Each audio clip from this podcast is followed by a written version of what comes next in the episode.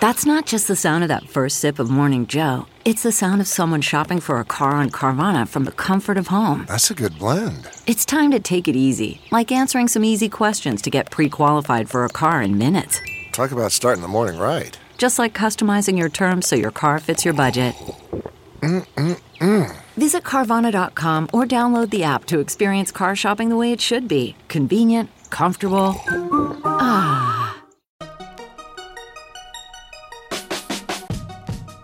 Welcome to the Techmeme Ride Home for Wednesday, February 27th, 2019. I'm Brian McCullough. Today, fast flash storage for phones. TikTok passes a billion downloads. FedEx rolls out its own delivery bot. Why you might be overpaying for cloud computing, and why China wants to map the faces of pigs. Here's what you missed today in the world of tech. Samsung has begun mass production of 512 gigabyte embedded Universal Flash Storage 3.0 chips for smartphones. The headline here is that these new chips can achieve read speeds of 2100 megabytes per second and write speeds of 410 megabytes per second. Quoting Engadget, According to the company, the new storage solutions read speeds are 20 times faster than a typical micro SD card and are even four times faster than a SATA solid state drive. Theoretically, a user will be able to transfer a full HD movie to a PC from a phone equipped with the new UFS chips in as fast as three seconds. Samsung also expects those speeds to be able to help provide a seamless user experience in, quote, future smartphones with ultra large high resolution screens, end quote. The new 512 gigabyte eUFS chip is launching this month along with a 128 gigabyte version. Samsung plans to start manufacturing a 1 terabyte and a 256 gigabyte model in the second half of the year as well, end quote. Still keeping an eye on how TikTok is somewhat quietly, though maybe not that quietly anymore, becoming the new big thing in social platforms. According to Sensor Tower, TikTok has surpassed 1 billion downloads on Android and iOS. And that's even when you exclude Android installs in China. TikTok actually saw 663 million downloads in 2018, surpassing Instagram's 444 million downloads over the course of last year. And one other noteworthy angle here, quoting Business Insider. Popular with children and preteens, Sensor Tower's data shows that TikTok seems to be taking off in the Indian market. In January 2019, 43% of the app's new users were from India, up from 9.5% in January 2018, end quote.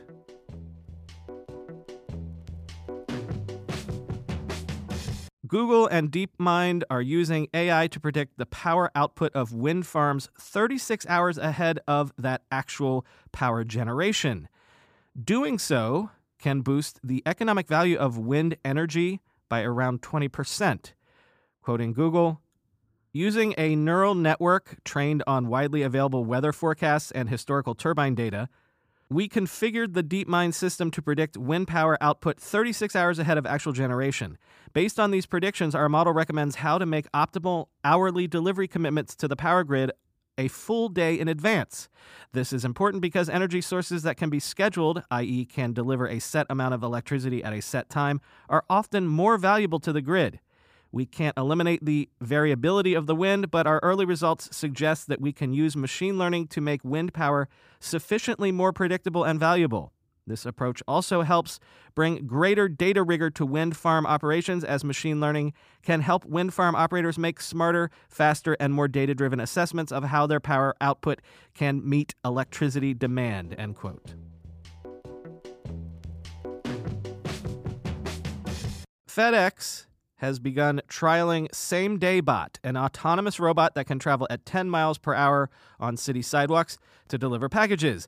The tests are set to begin in Memphis, and there are plans to expand elsewhere shortly after that. Quoting The Verge, FedEx says it will initially use the bot to courier packages between the company's offices in its headquarters in Memphis, pending approval from local government, but if these trials are successful, it wants to expand the service to other companies and retailers, eventually making robots a standard part of its same day delivery service.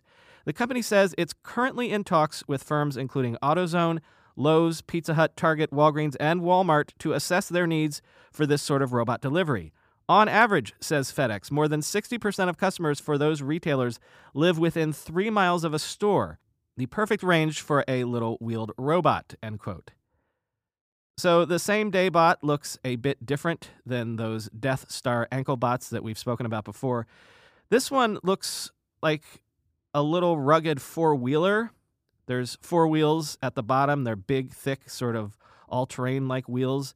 There's a hinge above that, and then a sort of container box atop that. And then at the very top, the usual LiDAR and radar rig. I point out the wheel design as interesting because apparently Same Day Bot was developed with the help of Dean Kamen, creator of the Segway and the stair climbing wheelchair iBot. So the Same Day Bot actually has two extra wheels protruding from that hinge part, ostensibly to help the bot summit steps and curbs. In the video that you can see in the link to this story in the show notes, it also has a screen on the front to alert pedestrians as to what its next actions might be.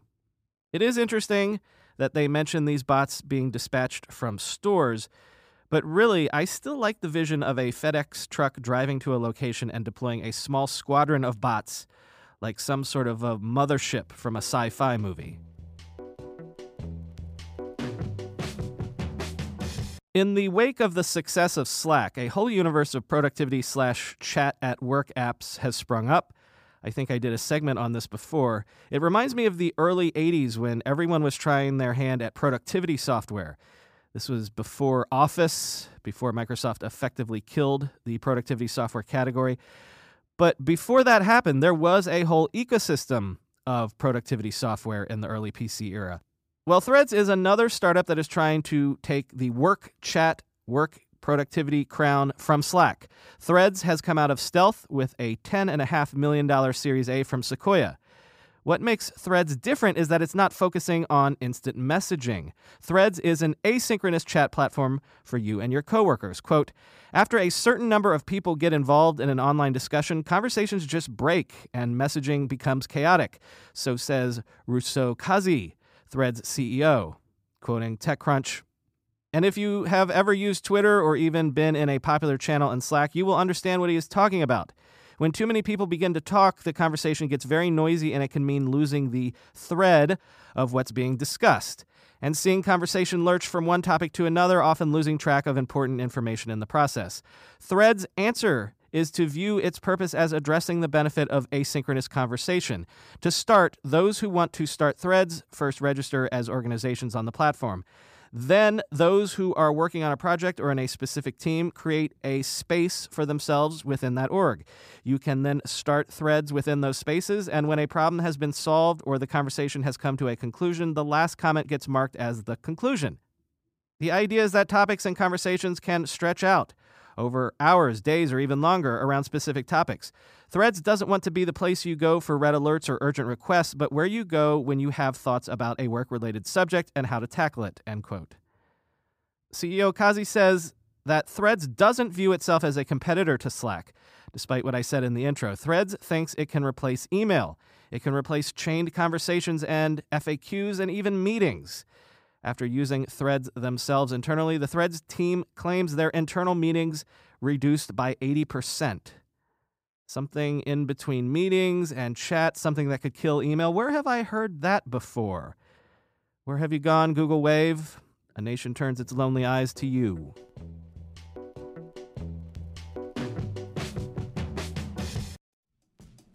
Whenever I need to do financial research for this show, for instance during tech earnings season when I have to analyze how various companies' stocks have been performing, I only ever turn to our sponsor today, Yahoo Finance. For more than 25 years, Yahoo Finance has been the brand behind every great investor. Whether you're a seasoned investor or are looking for that extra guidance, Yahoo Finance gives you all the tools and data you need in one place. They are the number one finance destination producing a holistic look at the financial news cycle, including breaking news, original editorial perspectives, analyst ratings, independent research, customizable charts, and so much more. Securely link your brokerage accounts for a unified view of your wealth, including 401k and other investments. A comprehensive perspective is what sets apart great investors, and it's how Yahoo Finance ensures you have the insights to look at your wealth in its entirety. With a community of over 90 million users each month, their real strength is helping you on your way to financial success. For comprehensive financial news and analysis, visit the brand behind every great investor, yahoofinance.com, the number one financial destination, yahoofinance.com. That's yahoofinance.com. With everybody fighting for attention, how can your business stand out and connect with customers? Easy. Get Constant Contact. Constant Contact's award winning marketing platform has helped millions of small businesses stand out, stay top of mind, and see big results fast. Constant Contact makes it easy to promote your business with powerful tools like email and SMS marketing, social media posting, and even events management. With Constant Contact, you'll reach new audiences, grow your customer list, and communicate more effectively to sell more, raise more, and fast track growth. Don't know much about marketing? No sweat. Constant Contact's writing assistance tools and automation features features help you say the right thing at the right time, every time. Plus, you can send with confidence knowing your emails are actually reaching your customers thanks to Constant Contact's best in class 97% deliverability rate. I use this and you should too. Tackle any challenge with Constant Contact's expert live customer support. Plus, everything's backed by their 30 day money back guarantee, so get going and start growing your business today with a free trial at constantcontact.com. Just go to constantcontact.com right now. Constant Contact, helping the small stand tall. ConstantContact.com. Two related stories here. One of the promises of the cloud was supposed to be cost savings.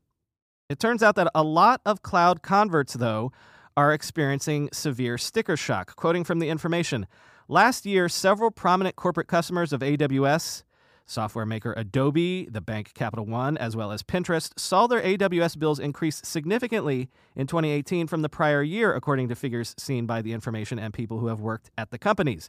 Adobe's bill rose 64%, while Capital One's jumped 73%. Pinterest rose 41%. It isn't clear whether those companies ended up paying the full amount of their AWS invoices, as large corporate customers often haggle with their cloud providers after getting their bills, end quote. The information blames the sticker shock on the fact that when companies jump into the cloud, they tend to do so in one giant leap. They just move over all their existing and old and legacy applications without rewriting them, and thus miss out on the efficiencies that the cloud could provide inherently. So, just going cloud doesn't save you money if you don't rewrite things to actually work in the cloud. In a similar story, ZDNet says containerization might be to blame for cost overruns in the cloud as well. Quote, the biggest issue is that cloud resources aren't being provisioned well for containers because there isn't the visibility to match the compute, container, and app requirements. There are not sufficient ways to know if the box is big enough or small enough, and customers don't have the visibility on how it rolls up in the node. End quote. That last quote comes from Jerry Smith, CEO of Densify, who surveyed 700 IT professionals and says that the survey revealed that 40% of all companies are overspending on cloud services. Now we know why AWS is such a cash cow, huh? Among the other findings in the survey, 80% of respondents in the Densify survey have actively deployed containers or plan to in the near future. 45% believe they are spending too much on cloud computing, and 10% of respondents said they were 100% over budget and 66% of the audience manage cloud infrastructure manually without artificial intelligence or machine learning. Rotten Tomatoes will no longer let users post reviews and ratings of movies before they are released in an effort to make its audience rating system more trustworthy. Why? Well, in a funny way, this is coming at the whole idea of content moderation from a different angle. Rotten Tomatoes is changing how it does things because of trolls, quoting the Los Angeles Times. Walt Disney Company's Captain Marvel is expected to open with a spectacular 100 million in ticket sales from the US and Canada alone next month. And yet, according to the highly influential website Rotten Tomatoes, only 28% of moviegoers are interested in seeing Marvel Studios' first superhero film with a solo female lead. What gives? blame online trolls who have previously waged campaigns to lower audience ratings for movies including Star Wars, The Last Jedi, and Ghostbusters by flooding their pages with negative, sometimes sexist comments.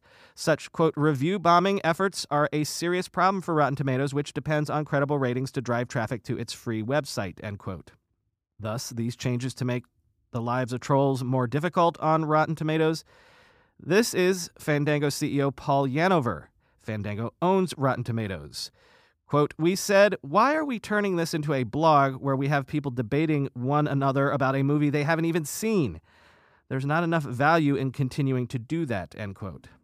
Well, also, if your primary business is selling movie tickets, as it is for Fandango, then people waging campaigns, the whole purpose of which is to suppress ticket sales, kind of runs counter to your business, doesn't it?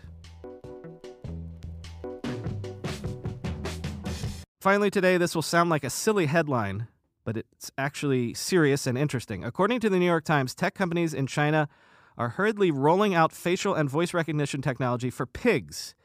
See, there's a deadly epidemic of swine flu raging in China right now, and it's endangering the country's supply of pork.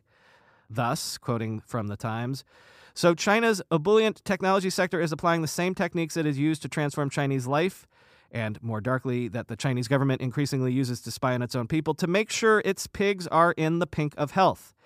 China's biggest tech firms want to pamper pigs too. Alibaba, the e commerce giant, and JD.com, its rival, are using cameras to track pigs' faces. Alibaba also uses voice recognition software to monitor their coughs. End quote. I should maybe post this to r slash today I learned but today I learned that China is the world's largest pig breeder with a current swine population of about 400 million. And China is the world's largest pork consumer. Also, this year, 2019, just happens to be the year of the pig.